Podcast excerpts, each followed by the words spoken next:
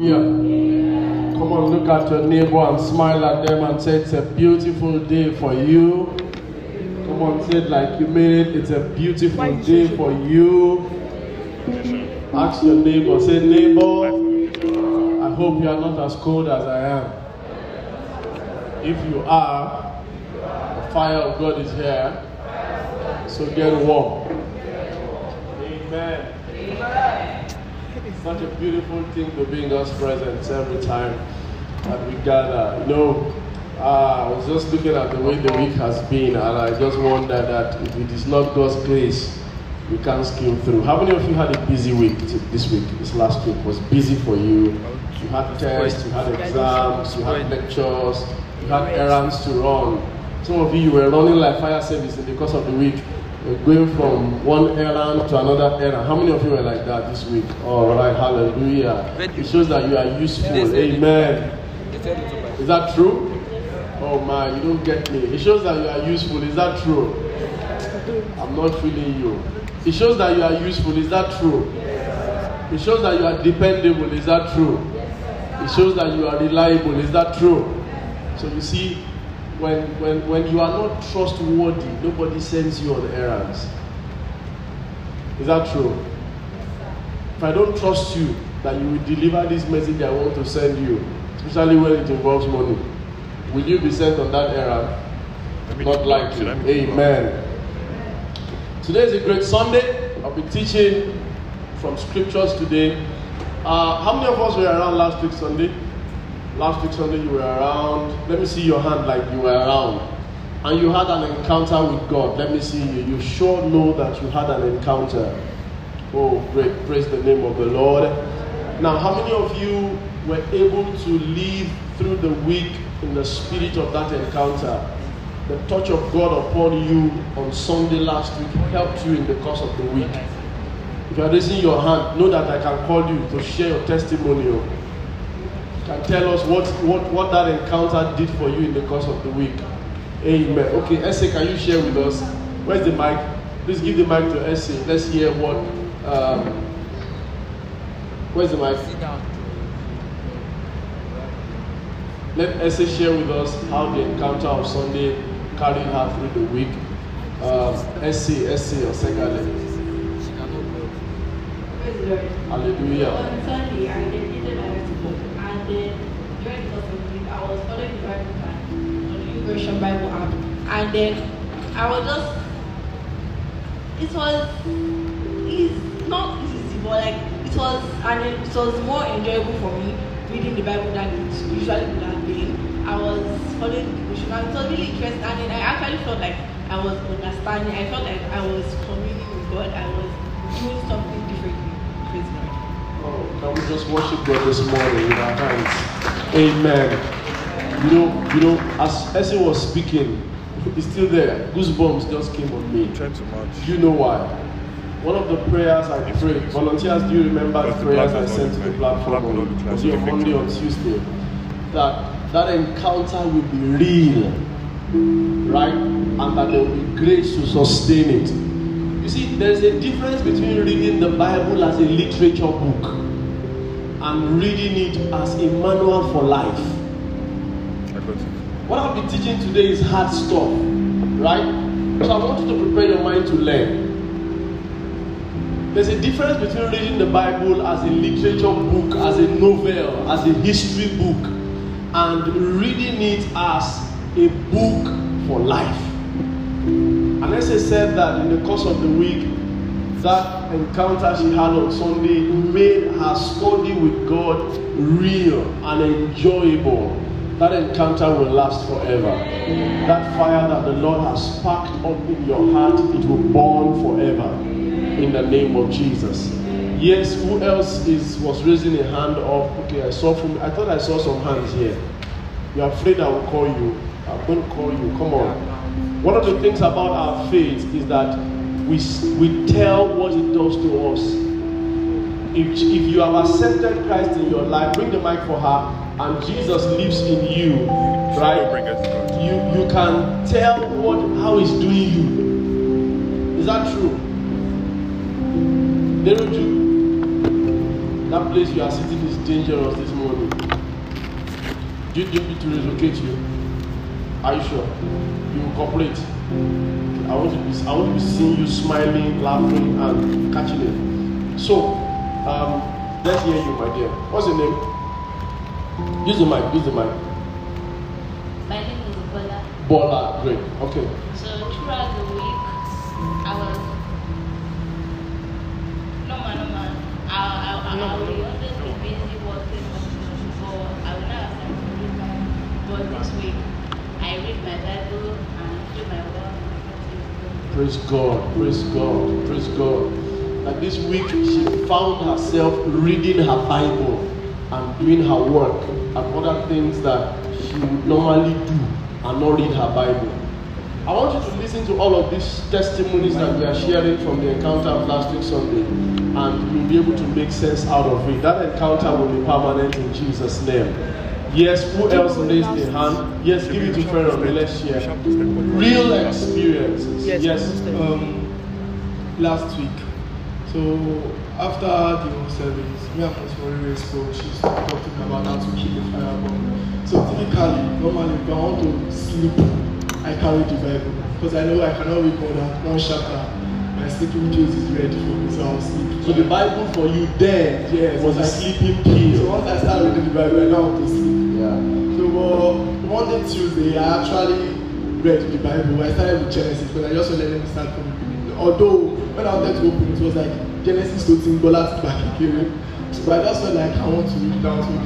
So there were some things that actually came on me in that first verse of Genesis that gave me like, okay, this is what I've been missing. I've been reading it just like normally. And also, the physical part there is that me and my mom have been having some issues. Like, you know, I'll do something and she won't appreciate it. So, the little things, the normal things I used to do that I consider little things, I know that if I do it, she'll complain. If I don't do it, she'll complain. And the things that when I do it, she'll be like, oh, she'll come. I'm like, I'm not like, these are the normal things I used to do before that you don't appreciate. And I, and I told my brother, my brother was like, oh yeah, my bad goal, everything will be there, just collecting it. So I was like, okay, no problem. So this morning I was like, ah, I'm going to church. I know yesterday I told her that I would go to church this morning. I want to go to church again. She was like, okay, no problem. I was like, ah, money the whole motto to my fellow. She said, oh, I'm late to go back to Daniel. And I was like, no. Mo ní ìdòwò mọ́tò láti fi lọ church mo ti fi sínú báìbù ẹ̀ ọ̀sẹ̀ ìpókè orí báìbù mi wà lókè mi. Oh, give those hands to Jesus. Amen. It's a new season. How many of you believe that? It's a new season. Things are working. Things are working. Amen. Yes, I saw a hand around this side. Uh, who do I take out of these three so that we can hit the ground running? Some of, one of you in front here, you have to share. One of you in front, you have to share. Uh, Fumi, let's take Fumi. Let's take Fumi. Quickly, do it in a minute. Okay. On Sunday, when I had that, uh, I was not actually, let me say I'm weak. I was weak throughout, I couldn't get myself. So, when I got home, I had to just, you said during that encounter, you said some females, they will be able to pray longer than the way they used to pray before. So I think no man I used to pray maybe like ten minutes or fifteen minutes, but I noticed that my prayer life actually changed. I was able to pray. I think on Sunday night I I, I, I actually prayed with this prayer for like three hours not sure why. I was just praying praying. So on Monday again when I went to class, I was not normal. Like like the fire was still burning in me. I couldn't actually get myself. Even in class, my friend was like, "Wow, so you looked up." I said, "You cannot understand because there's this. Um, if something is burning you, and you can't, you won't actually get yourself." So I have to message um, Auntie Morire just to explain how it was to her. So she gave me Bible verse to read.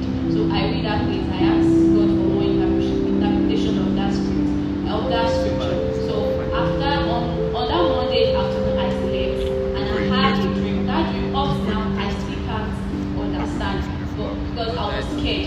But I could remember in that my dream there was a prayer point that the man said we should be in a gathering and he said we should pray that the way we are gathered here at the end we should That was what that was the prayer point that I had before I woke up. So I asked Messenger again and said, this is what I remember because I did not really understand. Because that is like, let me say rapture. Let me put it that, let me capture it that, that way. Because there was so many, many experiences that day. So I just thank God that that encounter actually changed my life and my prayer life changed. Hallelujah. Hallelujah. We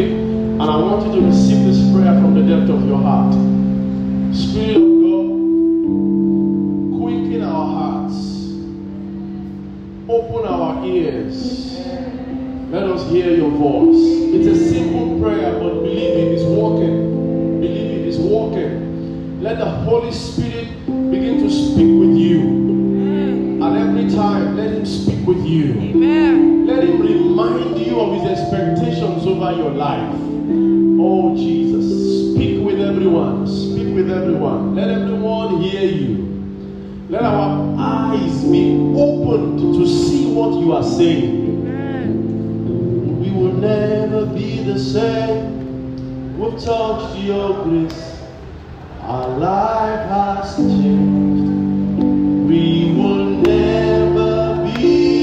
same.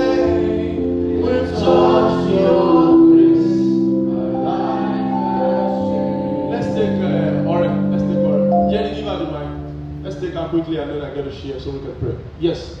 Okay, so after Sunday service, uh, when I got home, my mom noticed that I was way gentle than I used to be. And normally, I get really, really angry before. Like, there's nothing nobody does to me. I get very angry. Like, I just shout at anybody when I get. I think I'm very, very angry easily.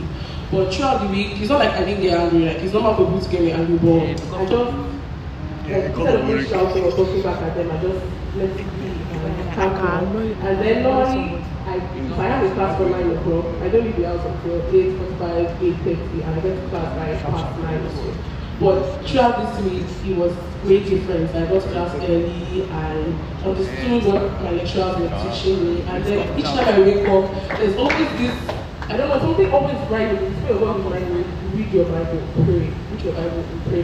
And I just got closer with God, and you know, my life changed. I attended class early. I always listened in class. It was just a wonderful moment. Ah, yeah, yeah, yeah.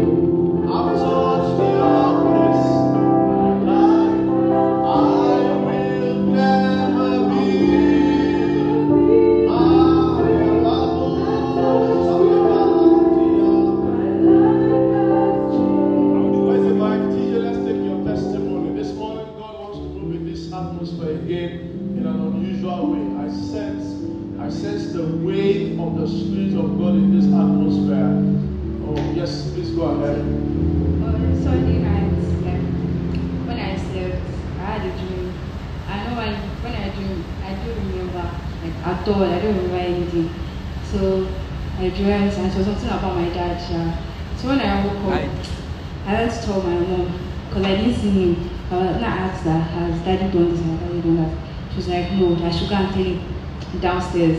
So I went downstairs and I told you the stuff. So we now prayed our question about the the dream and something that happened. Yeah. So when it was going out that Monday, the thing actually came, but they said God actually averted it. I was like, are you serious? I was telling my mom that I have superpowers now. So even no man, and also when I feel my discipleship manner, I just feel it for feeling sake. I'll just copy what the scripture says, I'll write it down.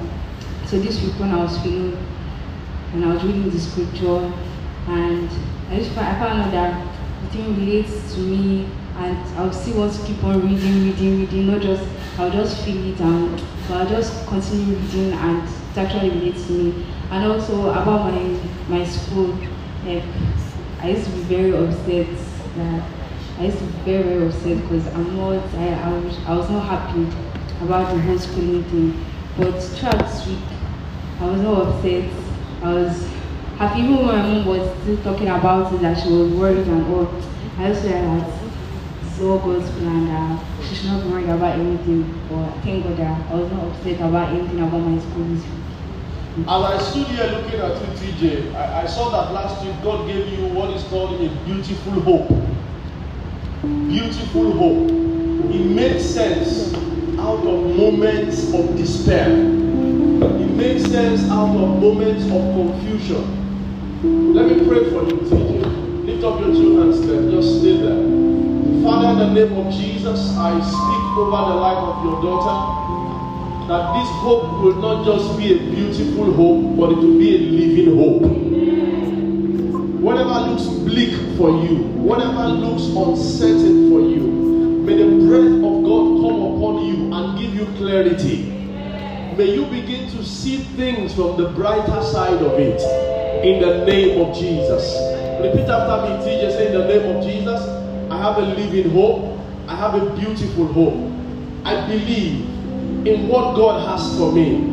I believe that my today is leading me to a beautiful tomorrow, and I will get there. In Jesus' name, amen. Please go take your seat. I want to share from scriptures, but I feel so heavily pressed upon my heart to share a few things with you about last week's Sunday. Spirit of God, as we engage this moment of your word, please reveal Jesus to everyone. Let it be a definite encounter for everyone here. Let your light shine upon every life.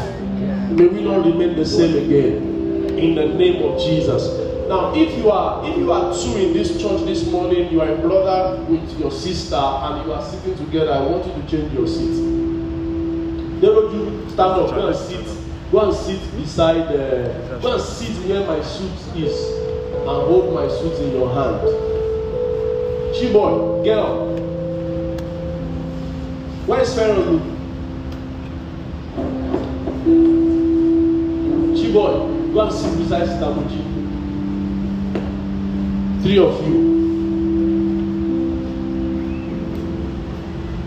Hey. Hey. Are we good now? Let me share something with you very quickly. How many of you noticed that after service last week Sunday you were unusually very tired? Let me see your hand up. You were tired. Not that you, it's not that you walked. But you just noticed that you were very tired. Let me see your hand. One, two, three, four, five, six, seven, eight, nine. Such a great number. All right, put down your hand. Let me tell you why you were tired. Are you are you enjoying the way this service is going this morning? You are not. Are you? You are not, I mean. I know. I'm seeing at your face. You are not. You are not here. Come and sit down there.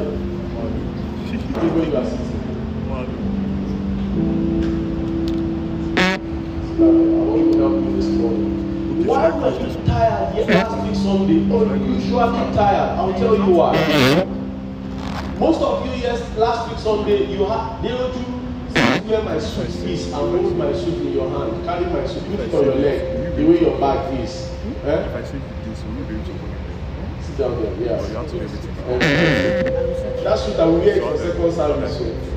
So don't uh, don't run don't run through it all. Amen. Last week Sunday, many of you had an encounter. I'm trying to describe it with words you can relate with, but I will not be able to do that very effectively. Some of you noticed that you were. It's like it's like your heart became bigger than usual. It's like your chest area, your chest region was full. How many of you had that kind of experience? It's like, it's like your heart was swollen. There was a heaviness around your chest region. How many of you experienced that last week? All right. Some of you last week, you had a heavy presence of cold. You felt very cold. How many of you? Not A C cold though. An unusual feeling of coldness. Now, one of last week's Sunday is not an emotional sensation. Is that okay? You know when you watch a movie and it's going to something, somebody felt that it was very nice and the movie was maybe going to die or had an accident or the movie became very, you know, you just could not, you will start crying. How many of you used to cry when you watch movies? So that's an emotional feeling. Last week Sunday was not an emotional feeling. It was an encounter with the glory of God. It was an encounter with the presence of God. Is somebody with me? Now, what that encounter did for you last week was that it brought the glory of God upon you. And so, it was a bit heavy on you beyond what your physical ability could carry. Why? You cannot host the presence of God with physical energy. It will wear you out. Are you with me? You cannot, you cannot, uh, sometimes my wife and I have had to host some very important guests in our house. And of course, beyond our normal routine of hospitality, we went out of our way. You know, you know. Sometimes you have a guest, you will not come out through the parlor door to go and buy something. You will go out through the bar. Is that true? You run out through the back. As you are going, you are coming, you are just going and you are coming. Because there's somebody very important in the house that you want to care for. You want to give them the very best. When that guest goes, you become very tired. Because you are exhausted. Your mommy puts you in the kitchen, cooking, cooking, cooking, frying, boiling, roasting, washing. Your house was unusually clean. Is that true? And then after the person has said, you are like, ah, thank God. Right?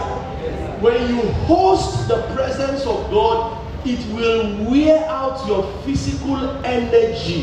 That's why the Bible says that by human strength, no man can prevail. When Jacob was wrestling with the angel at Bethel, it was not an easy experience for him. So when the weight of God's glory comes upon you, it breaks you. It, it, it shreds your physical strength so that the glory of God can address the nitty-gritty of your life. It can address every area of your life. Do you know why?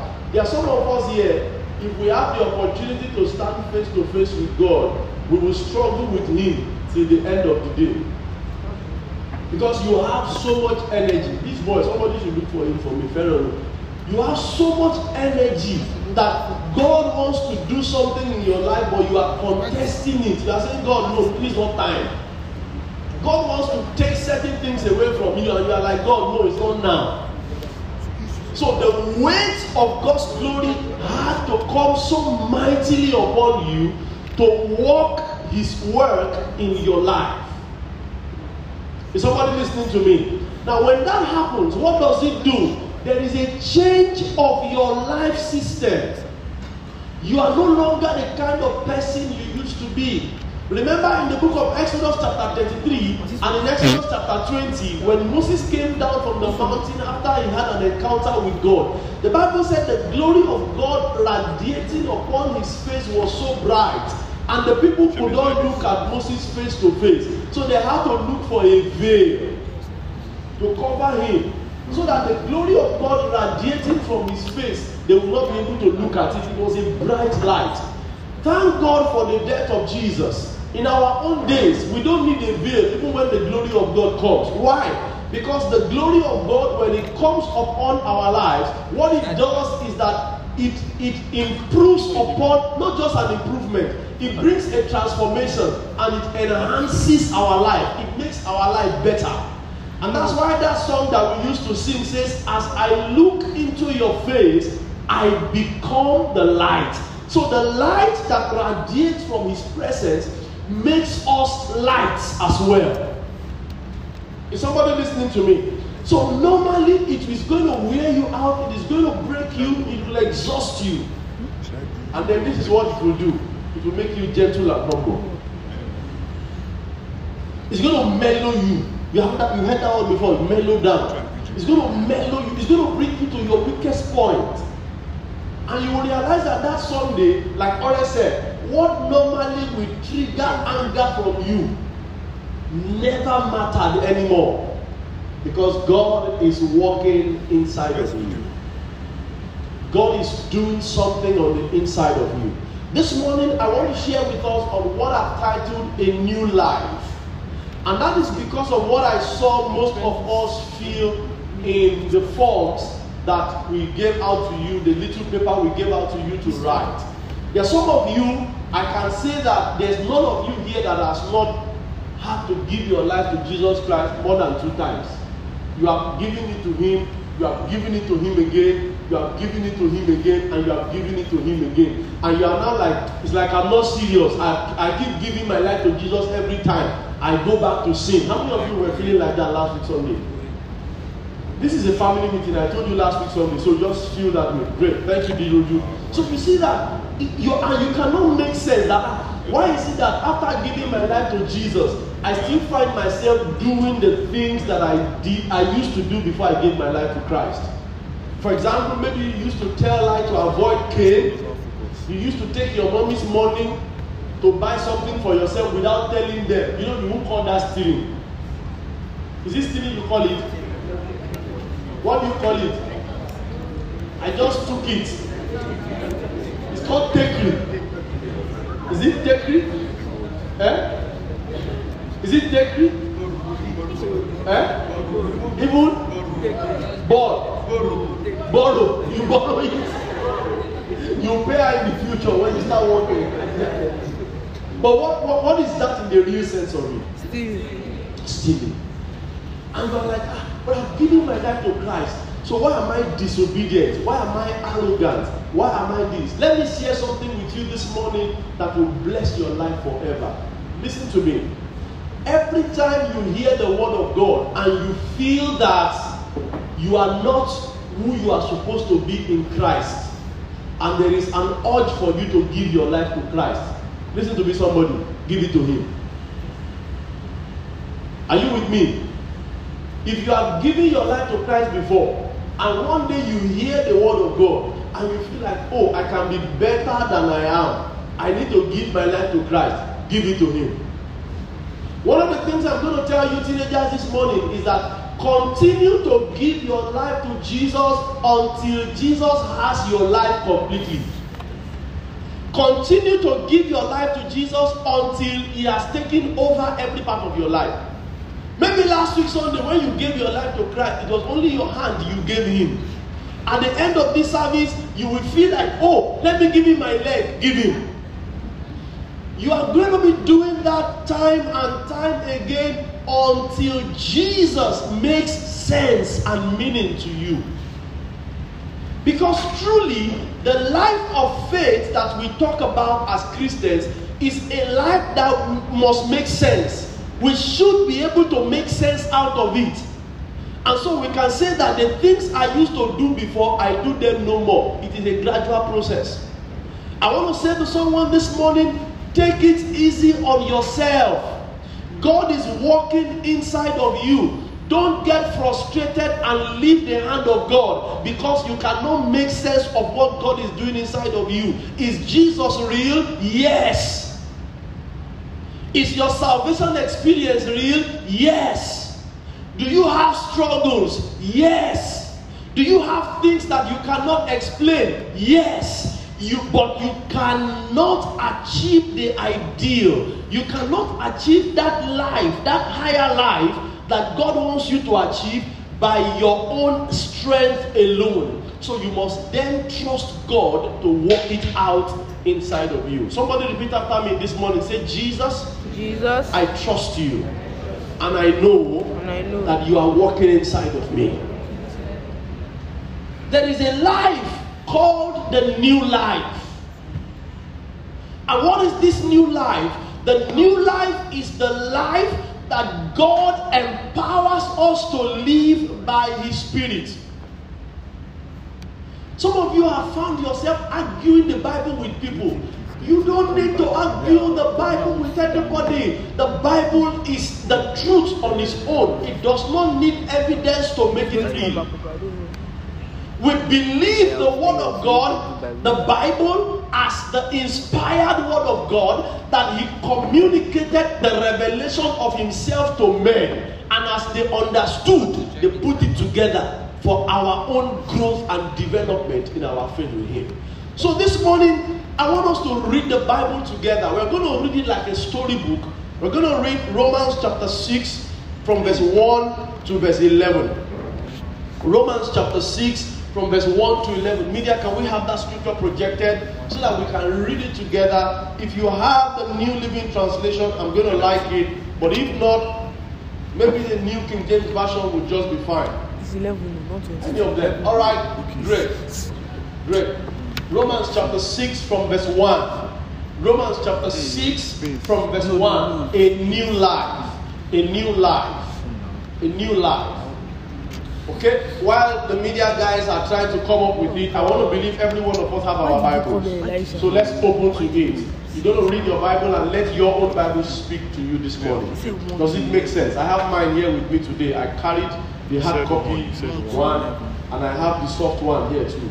So I have two Bibles in front of me with many versions in one. Romans chapter six, we're going to read it from our various versions, and I will take it verse by verse to explain what this new life is all about. And I believe it's going to help someone here. If you are there, say amen. Amen. Have you opened to it? Romans chapter six. Let's read verse one together, everybody. What shall we say then? Shall we continue in sin that grace may abound?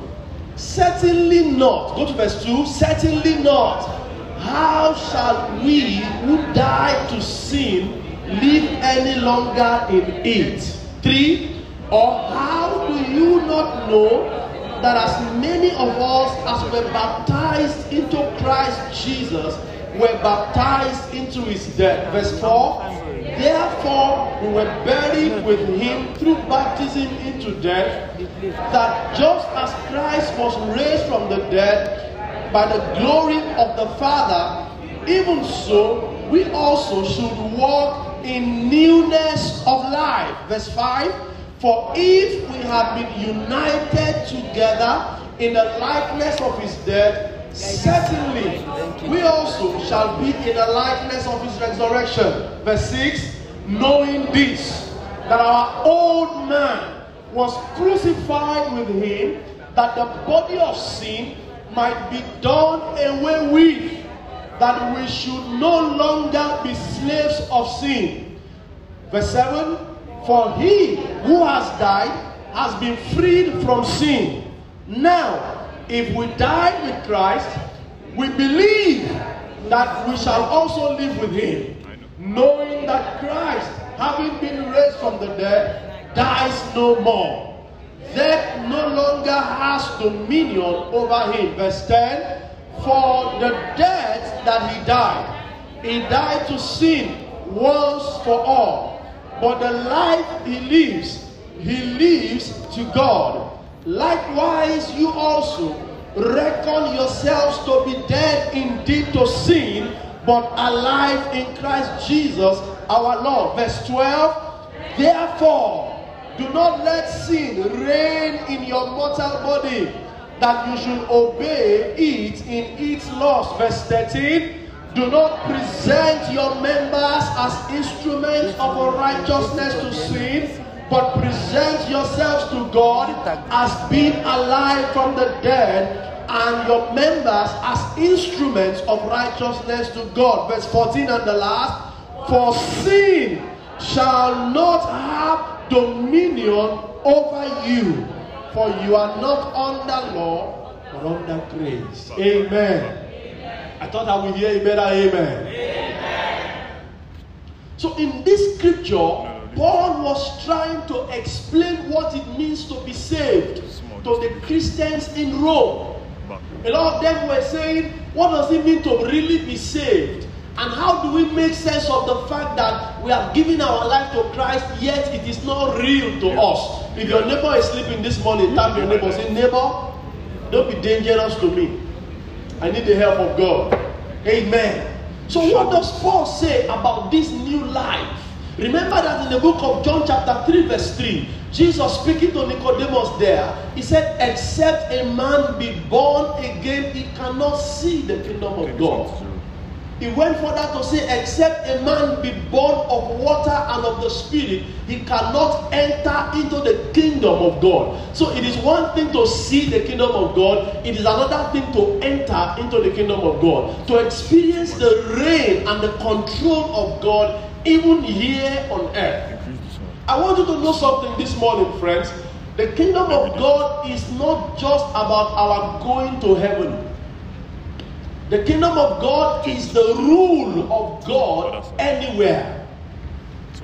The kingdom of God is the control that God has in a place and over a person.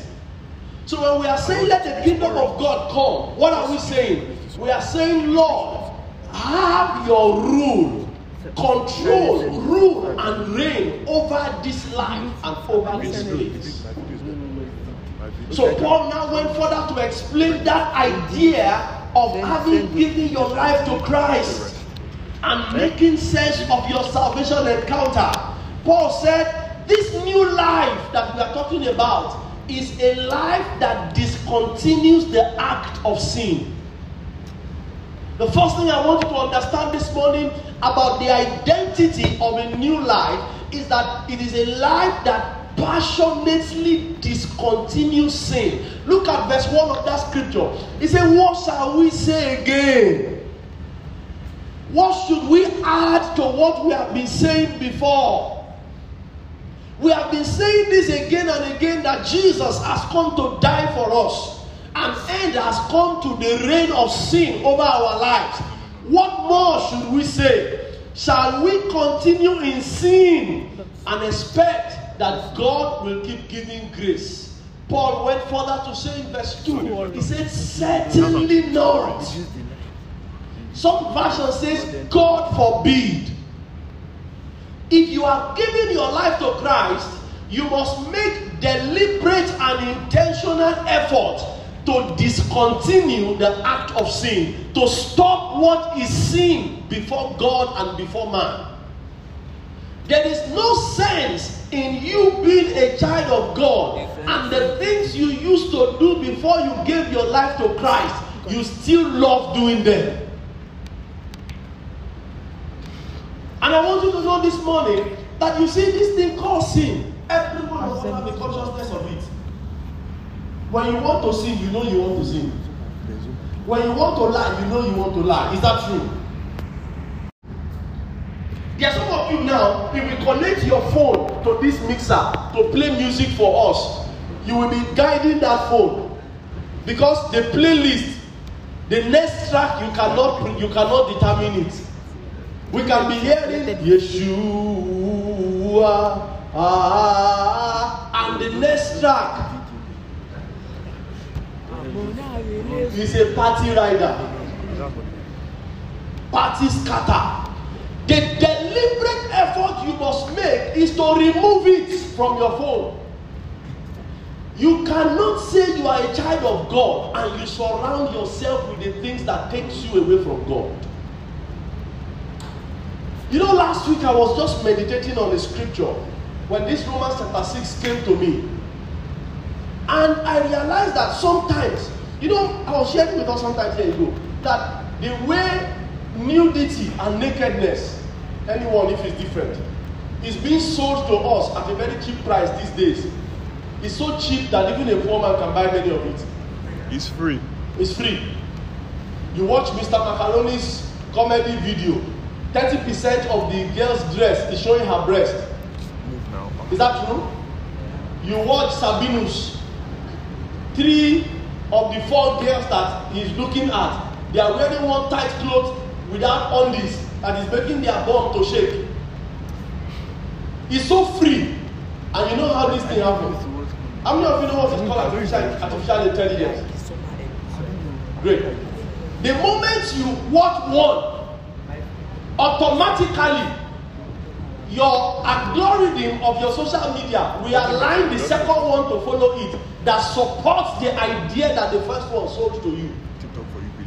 That's why as you are finishing watching one video of Mister Macaroni, the second video you will see is either of the same Mister Macaroni or Sabinus. And as you are leaving that one, you are going to, I don't know their name, I don't really want to know again, because I must discontinue them. He says, shall we continue in sin and expect that the grace that God gives to us will continue to exist? He said, God forbid. What then does this say to us? Deliberate action to discontinue sin. To stop it by all means. Whatever it is that encourages you to sin. The lesson this morning is that you stop it by the help of God and by your own personal discipline. I was sharing with us some times ago that many of us here, you, you, you must have, for girls, you must have heard me say this, that a guy is trying to touch you in a way that is not right. Stand up by your friend. And you are saying, leave me. Leave me now. Leave me now. And you are going closer to him. Somebody you are saying, leave me. You are going, how will he leave you? How do you tell somebody to leave you? You push them away from yourself or you walk away. I can be on this one verse of scripture for the whole day. to tell you that most times the reason why we feel unholy and uncertain about our salvation experience is that there are many things we indulge ourselves in. We, we give ourselves to them because we like it. We give ourselves to them because we enjoy it. It makes us laugh. But as they are making you laugh with that comedy, they are selling a naked girl to you. As they are making you laugh with that comedy, they are selling how to lie to you. As they are selling that comedy to you to make you laugh, they are teaching you how to bet. Dear friends, don't be ignorant of what the devil is selling to us. Deliberately discontinue it. I told the campus students last week, if you don't have data on your phone for one day, you will not die, sir. The reason why you are watching that comedy and you are laughing is it because you have data? Remove those songs. Remove those videos from your phone. All those websites that you have bookmarked. Delete them. Don't let them remain on your phone. Do you know why? I'll give you an example. How many of you have watched maybe a documentary of a rat that they are set trap for, or a bird that they set a trap for? You know what they do? You put the trap somewhere, right? And they will surround things that the rat or the bird will like to eat around it, right? The bird will be eating. He will eat. He has seen the trap, right? He will eat. He will run. He will eat. He will run. But you see, as he's eating, what is he doing? It is drawing it closer to the trap. That's how you will eat it and eat it and eat it till it will enter into the trap and the trap will get a grip of it. Don't surround yourself with things that encourages sin in your life. Whether it is a song, whether it is a... Some of you, your wallpaper, your wallpaper or your screensaver alone, eh? It makes you feel seductive. And yet you enjoy it. There are some of you, the clothes you wear today, it's not because you are not aware that it is ungodly and it is indecent. But you are wearing it because that is what girls of your age are wearing. The Bible this morning tells us that we cannot continue in that pattern and expect the grace of God to abound. Paul went further to tell us in verse three, another important lesson. In verse two, let me finish that verse two. He said, why should we not continue in sin? It is because the grace of God cannot continue to multiply when we deliberately commit sin.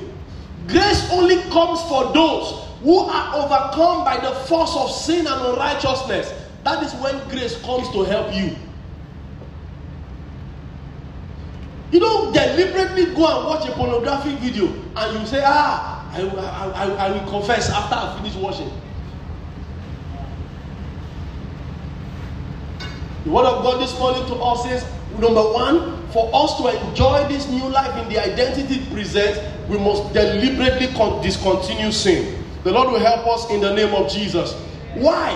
He said, how shall we who died to sin live any longer in it? Have you seen a dead man who is breathing before? Eh? How many of you have seen a corpse before? Dead man before? Dead. Have you ever seen him breathing before? If you choke him, is that English word? Choke. If you pierce him with a needle, he will slap you, Abby. Eh? Hello?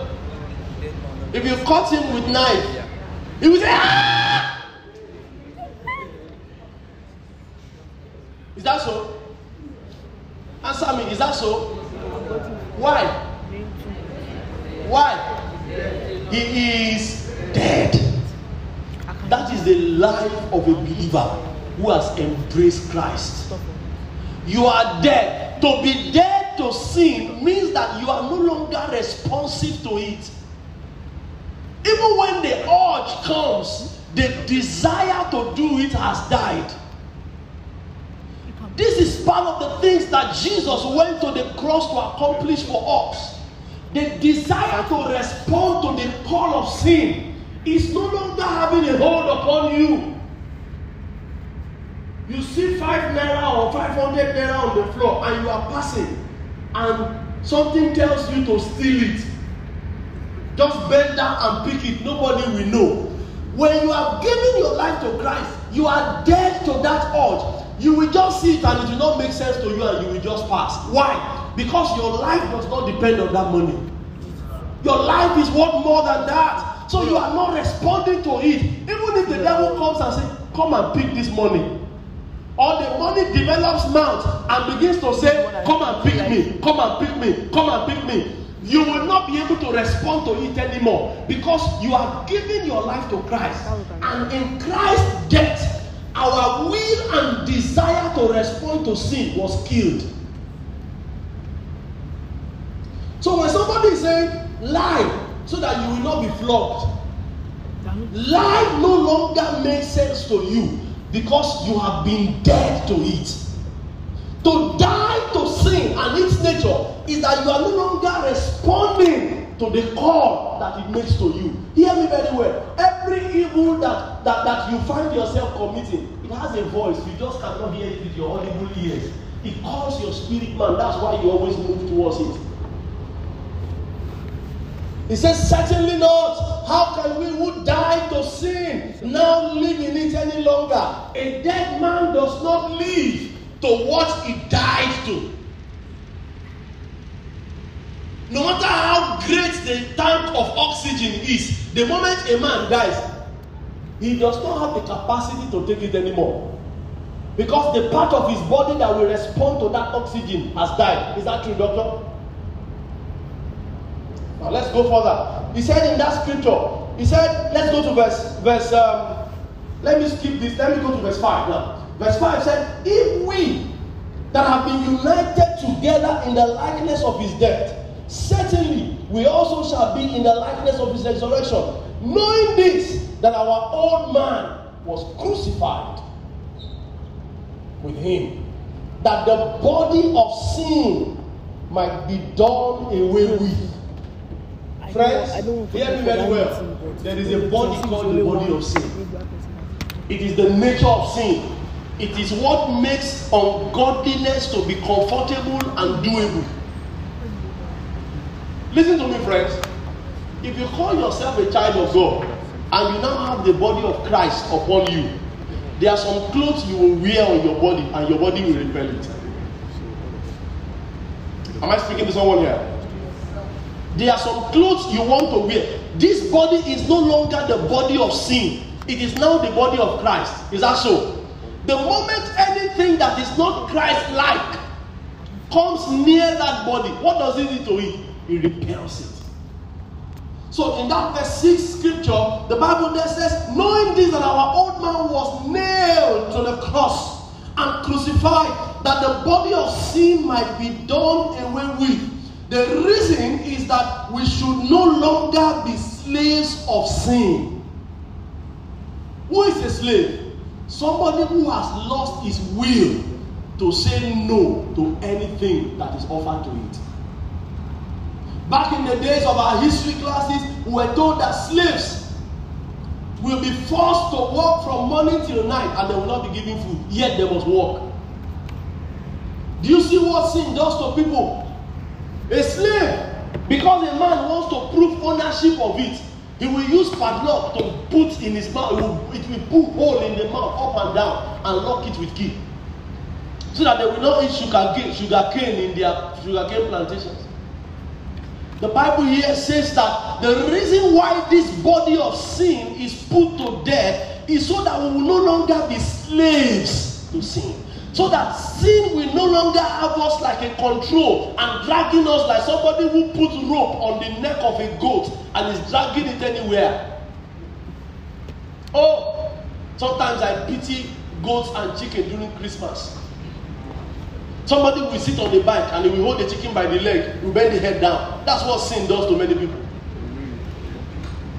You don't have power to say no. You are just doing it.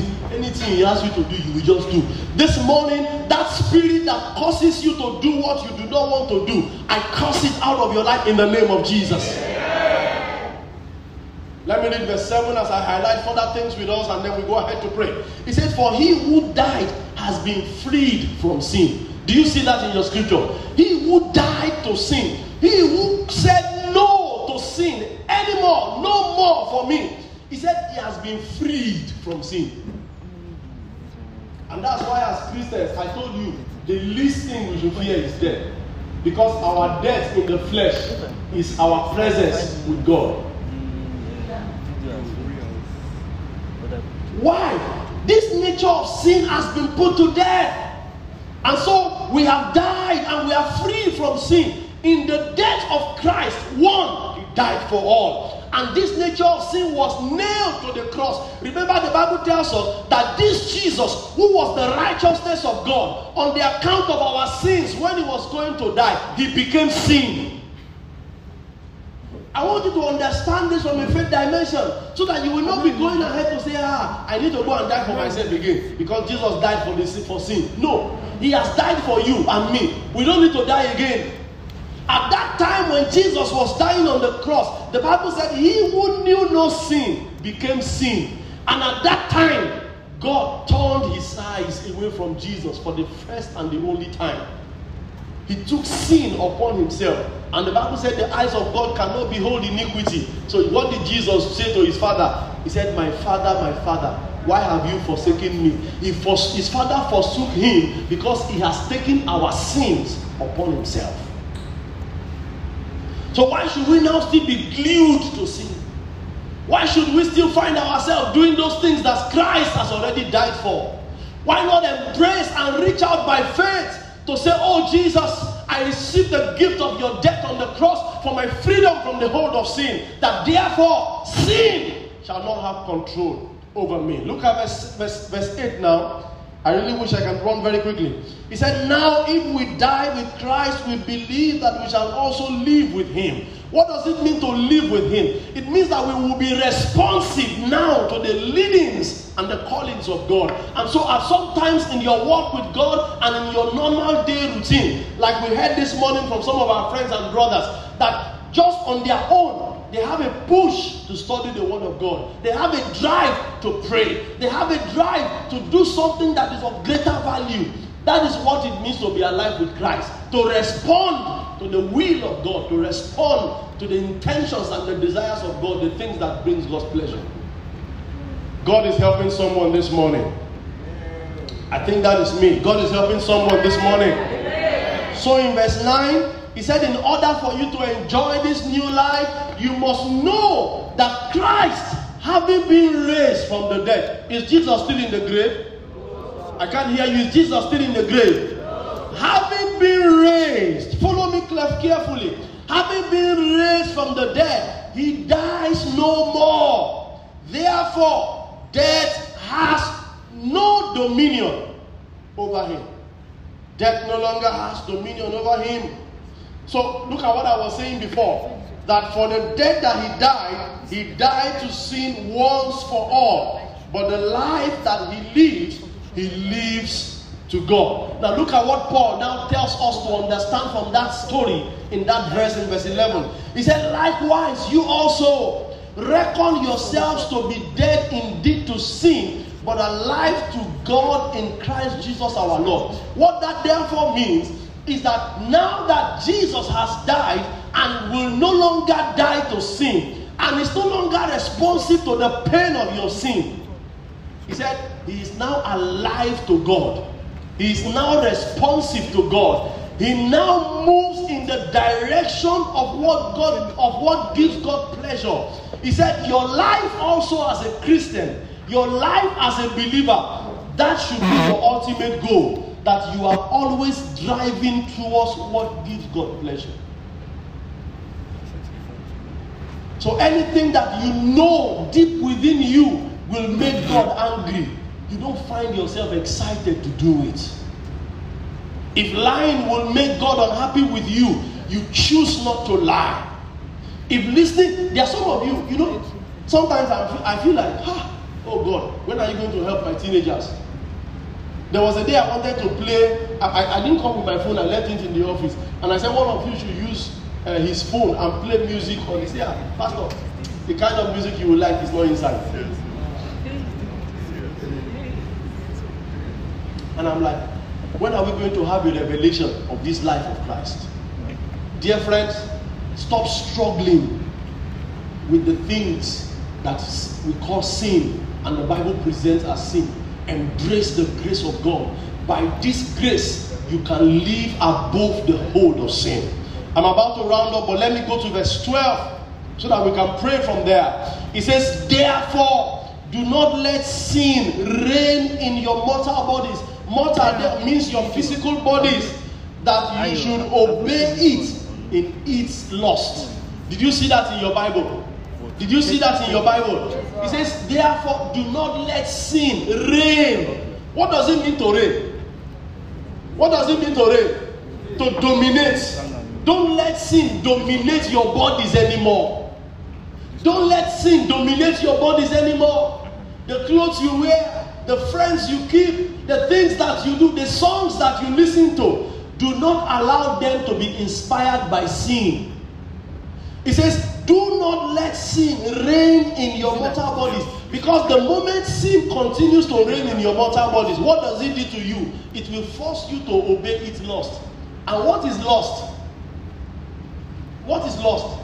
A vain desire for what does not profit. Something that is not going to profit you. You have a desire for it. For example, Deolu, stand up. Stand up. You are eating breakfast this morning, for example. I'm not sure. I don't know. But it may be or not. Now, you are eating and you are full. And then you now see uh, Yamerita. You know Yamerita? How many of you like Yamerita? You now, you like it. And then you now say, ah, even though I am eating this morning, I still want to have more of this. Is that so? At the end, what will happen to you? You will get overfull. And what is that? What's that called? Eh? Greed. What again? Constipation, right? Now look at where I'm going in that in that analogy again. Having been full, if you are full of it, you don't need it anymore. But you see, what made him to eat? Like Eve, when the Bible talked about the, the, the forbidden fruit she ate, he said she saw it that it was good to the eyes. The same way you look at the American and say, ah, this thing is very good. Say, and then it considered that it will be good for the body to be feeling in the stomach. Say, ah, if I eat it, my tummy will feel good. There's nothing to feel good about it. At the end of the day, it's not the way that we, we, we, we dance. All the maggots there, they will celebrate. Is that true? So it is now calling for you to have it, even though it is not going to yield any significant profit but discomfort. Do you now understand why somebody will go and steal? They will catch him. They will beat him and disgrace him. They will then sit down. They will now release him. And two weeks later, he will still go back to steal. Do you understand what I'm saying? Do you have such people in your class? They steal this week. Next week again, they still, even after they disgrace. There are some of your class members, they know them for that, and nobody wants to come close to them. Is that true? Yes, sir. But do you know the reason why? This is the scripture that explains it for us. He said, because sin now reigns in their mortal bodies, it is now making them to obey its lust, its unprofitable desire. It does. What joy does it give to you that you are called a thief? What joy does it give to you that you are called a disobedient child? It is no longer you at that point, but the desire of the devil that is at work in the life of a man. Now let's read verse thirteen together, everyone. Let's go, verse thirteen. And do not present your members as instruments of unrighteousness to sin. What that means is that no part of your body should be useful to the devil. Is somebody here? No part. How many parts? No part should be useful to the devil, including your ears. It is no longer useful to the devil when the devil is calling you to listen to a song that will not profit your spirit. I reject and I deny my ears from being useful to the devil. When somebody is calling you to go, you know.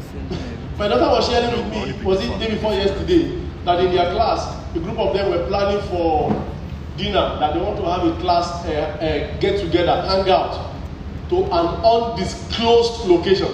Wow. My wife is here. The class members are the one planning that party, and they want to take their fellow class members to an undisclosed location. Doctor, university student, undisclosed location, and they will pay, is it five thousand or eight thousand? You want to pay money to go to a place you do not know before you go. Madu. But this is it, sir. Do you know some people will fall for it? Why? This scripture still explains it. It says that sin it is what is reigning in their mortal bodies, and it is compelling them to obey, to do what it says. When the nature of sin is what a man has, it will always compel it to do what it pleases.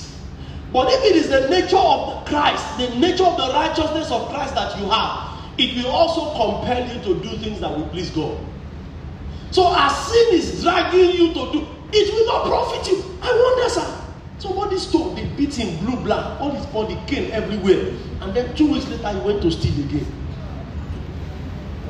Ah! The devil is a bad devil. He makes men prisoners of men. They will cry. You know, they beat somebody, he stole. They beat him. He's the one crying, feeling the pain. He will go to a doctor. Doctor will treat them. I mean, and then that person will still go again and steal.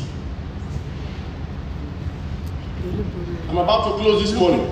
But it says, do not present your members as instruments of unrighteousness to sin, but present yourselves to God as being alive from the dead, and your members as instrument of righteousness.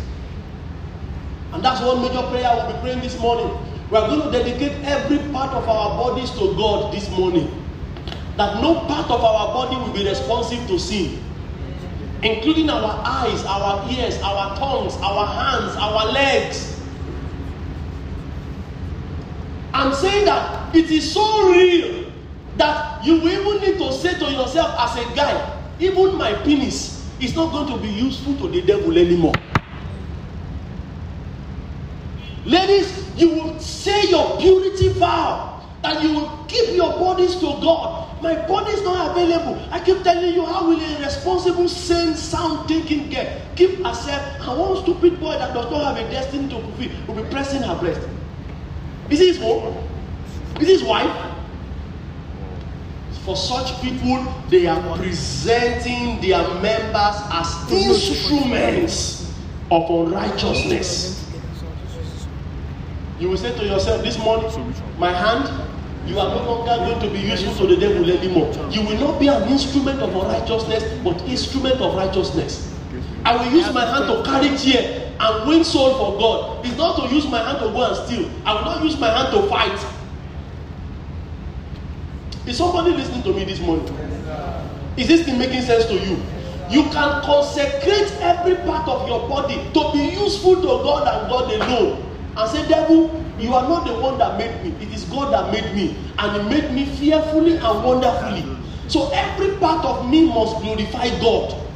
Some of you, your brain, the kind of thoughts it is thinking is how to defraud people of their hard-earned money.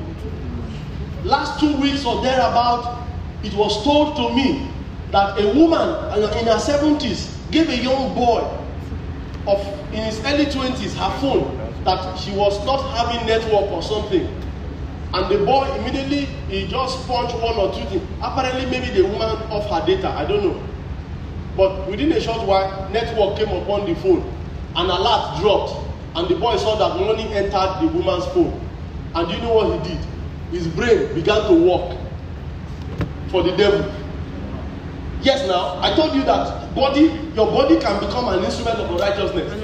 So his brain began to respond to the devil. And what did the devil ask him to do? Transfer that money to your account.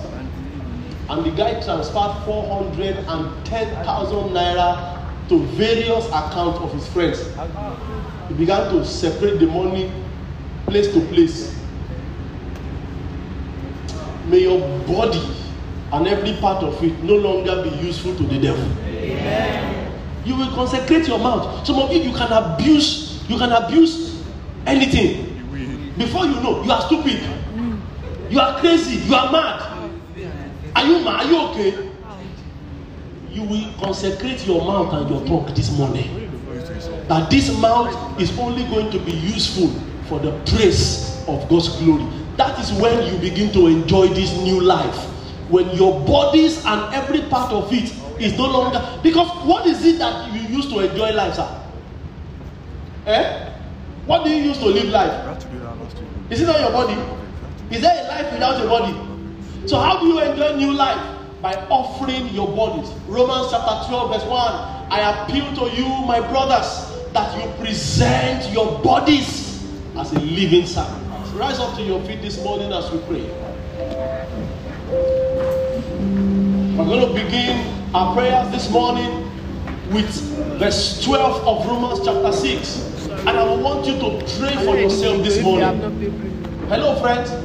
You will close your eyes and you will pray. See, this one is not, it's not a prayer. We all need help.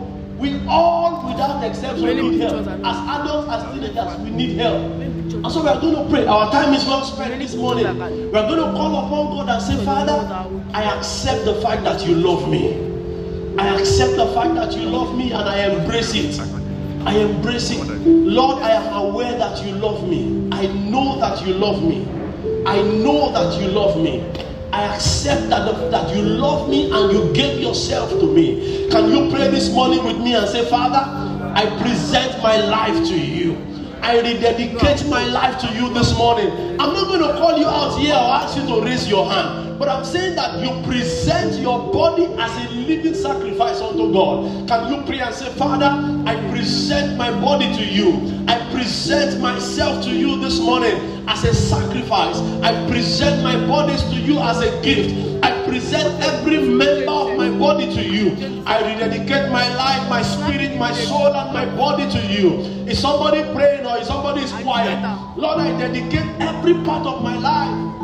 I give you all, I give you all, every part of me, I give it to you, I give it to you, I give it to you, I give it to you, I give it to you. Can you pray with me this morning and say, Father, sin will no longer reign in my body. Open your mouth and pray. Sin will no longer reign in my body. Lying will no longer reign in my body. Oh, stealing will no longer reign in my body. Oh, call God Almighty, pornography, masturbation, everything that is not of God, disobedience, pride, it will no longer reign in my body. I terminate the root of sin in my life. Terminate the roots of every ungodly attitude. Some of you are not praying. Please pray. This is your personal deliverance for yourself. Lord, let the root of sin die in my life. In the name of Jesus. Please pray. Lord, sin will no longer reign in my mortal bodies. I will not obey the voice of Satan. I will not obey the voice of Satan. That which devil is telling me to do, I will not do it anymore. I will not do it anymore. Oh, the voice of the devil, I bind it out of my life. I cast it out of my life. Somebody needs to pray. Somebody needs to pray. I cast out the voice of the devil out of my life. In the name of Jesus. In Jesus' mighty name we are praying. It says, and do not present your members as instruments of unrighteousness to sin. Can you pray this morning and say, Father, Father, I withdraw myself.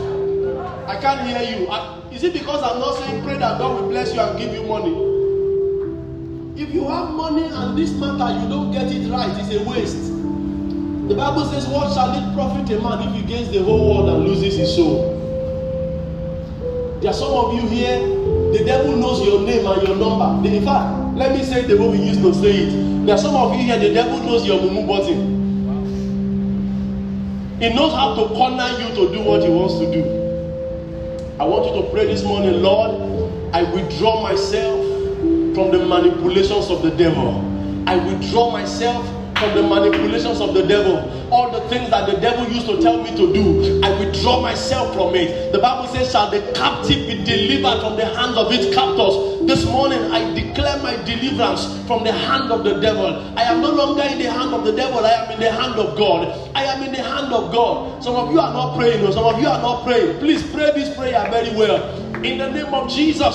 Oh, everything that is not of God in my life, This morning, I cast them out of my life in the name of Jesus. Can you pray this morning? Lord, no longer will I present the members of my bodies as instruments of unrighteousness. Open your mouth and pray. I will not, no part of my body, beginning from my head to my eyes, mention them one after the other. Touch them one after the other. None of them will be available to the devil. Are you praying? Are you praying? Are you praying? Touch them one by one. No part of my body, no part of my body will be available to the devil anymore. Please pray. Please pray.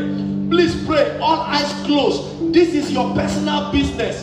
Don't mind anybody. Don't look at anybody. Pray for yourself. No part of my body. Mention them one by one. Boys, pray in the name of Jesus. Every part of my body, my heart, my mind, my spirit, my brain, my hands, my eyes, my tongues, my teeth. Open your mouth and pray. My feet, every part of me. Dedicate even your penis. I'm telling you this morning, this matter is serious. It will no longer be available for the devil. My life is not available for the devil to use. In the name of Jesus. Holy Ghost, this is my prayer this morning. That no part of my body will be available for the devil. When the devil tells me to lie, there is no part of my body that will be available to it.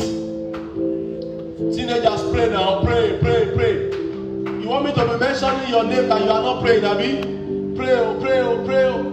Lord, I dedicate every part of my body in the name of Jesus. In the name of Jesus. In the name of Jesus. In Jesus' mighty name we are praying. The same way you prayed that no part of your body will be an instrument in the hand of the devil. You are also going to pray that every part of your body will be an instrument of righteousness. It will be an instrument of godliness. You will dedicate every part of yourself, every part of your body, and you will say, in the name of Jesus, my eyes, you become an instrument for righteousness. My teeth, my tongue, my ears, my mind, my leg, every part of your body. This prayer is the deliverance some of you need. I dedicate it to God. I dedicate it to God. I dedicate it to God. In the name of Jesus, I dedicate it to God. It will be an instrument for righteousness, an instrument for righteousness, an instrument for righteousness, an instrument for righteousness. Examine my practice. I cast you out of my life. I will no longer yield to the voice of the devil. In the name of Jesus, in the name of Jesus, in the name of Jesus, in the name of Jesus, I am alive to Christ. I am alive to Christ. In Jesus' mighty name we are praying. Are we being blessed already?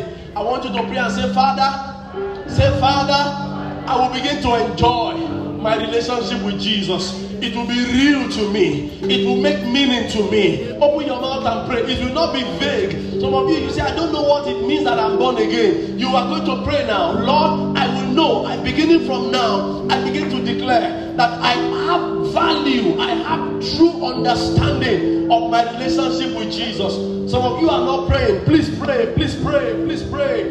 In the name of Jesus, I have an understanding of what it means to be saved. I have an understanding of what it means to be holy. I live holy and acceptable unto God. In the name of Jesus. In Jesus' mighty name we are praying. In verse fourteen of that scripture, the Bible says, for sin shall not have dominion over you, for you are not under law, but under grace. You are going to pray and say, Father, henceforth sin will no longer have dominion over me. Sin will no longer control me. Do you know what it means? Let me give you an example. How many of you play PlayStation? You have PlayStation or you play it with your friends? When you press R two, what happens? Eh? Run. It will do what? Run. Run. Eh? Deolu? Eh? Shoot. I can't hear you. Finesse shot, finesse shot, fine shot, nice shot. Emmanuel, what did you say? Is it R two you use to dribble? No. If you press, if you press R two on your pad and your player begins to dribble, what is happening? Malfunction.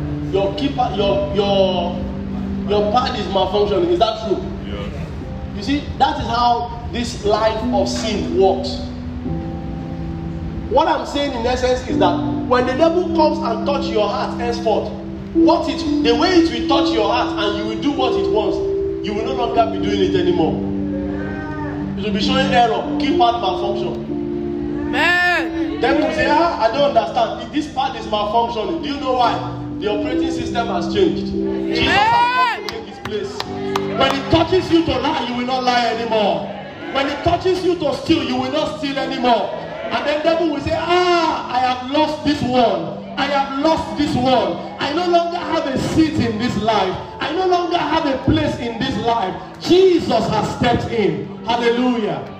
Hallelujah. Amen. The final prayer we are going to pray this morning is the song. Come and take your place, oh Lord. Come and take your place, oh Lord. In my life, in my life, come and take your place. In my life, in my life, come and take your place. Hear me very well, dear friends. When Jesus takes his place in your life, he does not only prepare you to go to heaven, he prepares you to live an excellent life even here on earth. You are complaining that you don't understand your academics. Jesus has not taken, taken his place there. You are complaining that you are falling sick every week. He has not taken his place. When he takes his place, he fixes everything. When he takes his place, he corrects every abnormality. I want you to sing that song as if it is your desperate cry. You will lift your hands to Jesus and you will cry out to God. It's a prayer. I know I'm supposed to say pray in Jesus' name, but you can pray through a song. And you are going to sing that song from the depth of your heart because it is your earnest cry. Open your mouth and sing in my life. Come and take. Come and take your place, oh. I said you should lift up your hands to God. It's a sign that you need his help. Come and take your place, oh God. God.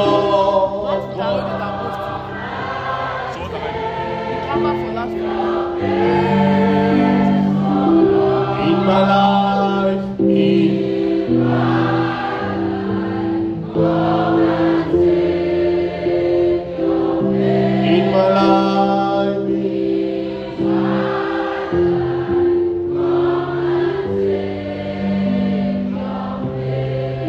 I just heard in my spirit, there are some of you here, you are saying, Pastor, pray for me. I need a determination. I, what I just need is determination. There are some of you, that's your, I'm hearing it very clearly. Pastor, pray for me. I need determination. I want to tell you the story of Daniel in Daniel chapter one, verse eight. The Bible says, Daniel determined in his heart that he will not, he will not. And so it was. He did not. At the end of ten days, the Bible said he was better than everyone. I want you to pray this morning. Lord, I am determined to please you. Help my determination. That is the prayer. That is the prayer. Please pray. Lord, I am determined to please you. I am determined to bring you honor. I am determined to bring you glory. I am determined to bring you praise. Lord, help my determination. Help my determination. I am tired of falling and rising. Lord, help my determination. Help my determination. Like Daniel, I make a determination today not to sin anymore. No, I make a strong determination. Never again. Never again. Never again. Oh, Jesus. It's our prayer this morning that we will enjoy the newness of life. We will enjoy the newness of life.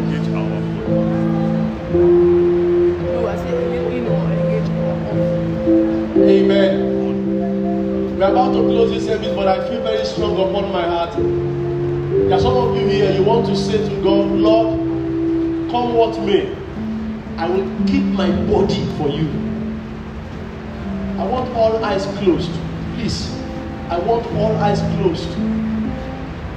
This is a section for your, your commitment to sexual purity. I sense it very strongly. Bring your keyboard down a bit. And some of you here, you are you are saying, I'm tired. What is it? Me and boys, me and even men, married men are looking at my direction already. And you are saying, Lord, I make a commitment to sexual purity. It's a commitment to sexual purity this morning. You want to stop all forms of sexual sin. Pornography, masturbation, unhealthy engagement and entanglement. This morning, I want you to put your right hand on your chest and raise your left hand to the Lord. Yes, yes, yes. Do that and I'll pray for you this morning. You don't want to lose it. You don't want to lose it. You want to keep your bodies for Jesus. The Lord bless you. God bless you. God bless you. God bless you. God bless you. Who else is joining these ones? Who else is joining these ones as we make this prayer together? Father, this morning, I bring before you your children, each one, one by one, by the names you know them. I ask that you will give them grace. Titus two verse eleven, your word said there is a grace that brings salvation, and that grace has appeared to all men. May that grace appear to them this morning. May they live for you all the days of their life. That voice that keeps drawing them into sexual sins, that makes them defile their bodies just to please the lust of sin. This morning, I bind that voice out of their life. Beginning from today, you will hear God. You will enjoy Him more. Thank you, Father. We give you all the glory. In Jesus' mighty name we are praying. Put down your hands those ones. Dear friends, let me share something with you as we close this service this morning. Please, feel very free to speak with our volunteers so that they can guide you and help you walk the path of faith. Is that okay? Don't struggle on your own. Don't struggle on your own. There is nothing that struggling to deal with sin will help you accomplish other than it drawing you down further. When a man is sinking, he cannot save himself. Is that true? When you are sinking in the swimming pool, can you save yourself? You need a person who is not sinking to help you out. Please take advantage of the presence of our volunteers and call for help. Don't die in silence. The Lord will help us in Jesus' name. In the course of the week, by Wednesday, we'll be having our True Connect. And it's going to be an awesome time in God's presence. Please make yourself available so that we can learn further. Those of you who were around last week Wednesday, thank you for coming. I trust God that the Lord will help us. Now, please sit down. I'm going to close now. In the course of the week also, wow, what a rain.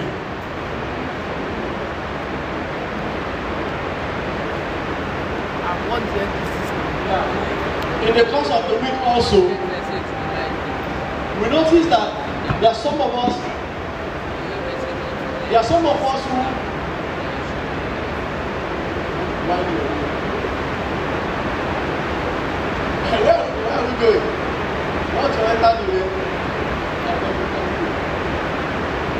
I'm done. I'm not making an announcement. You want to all be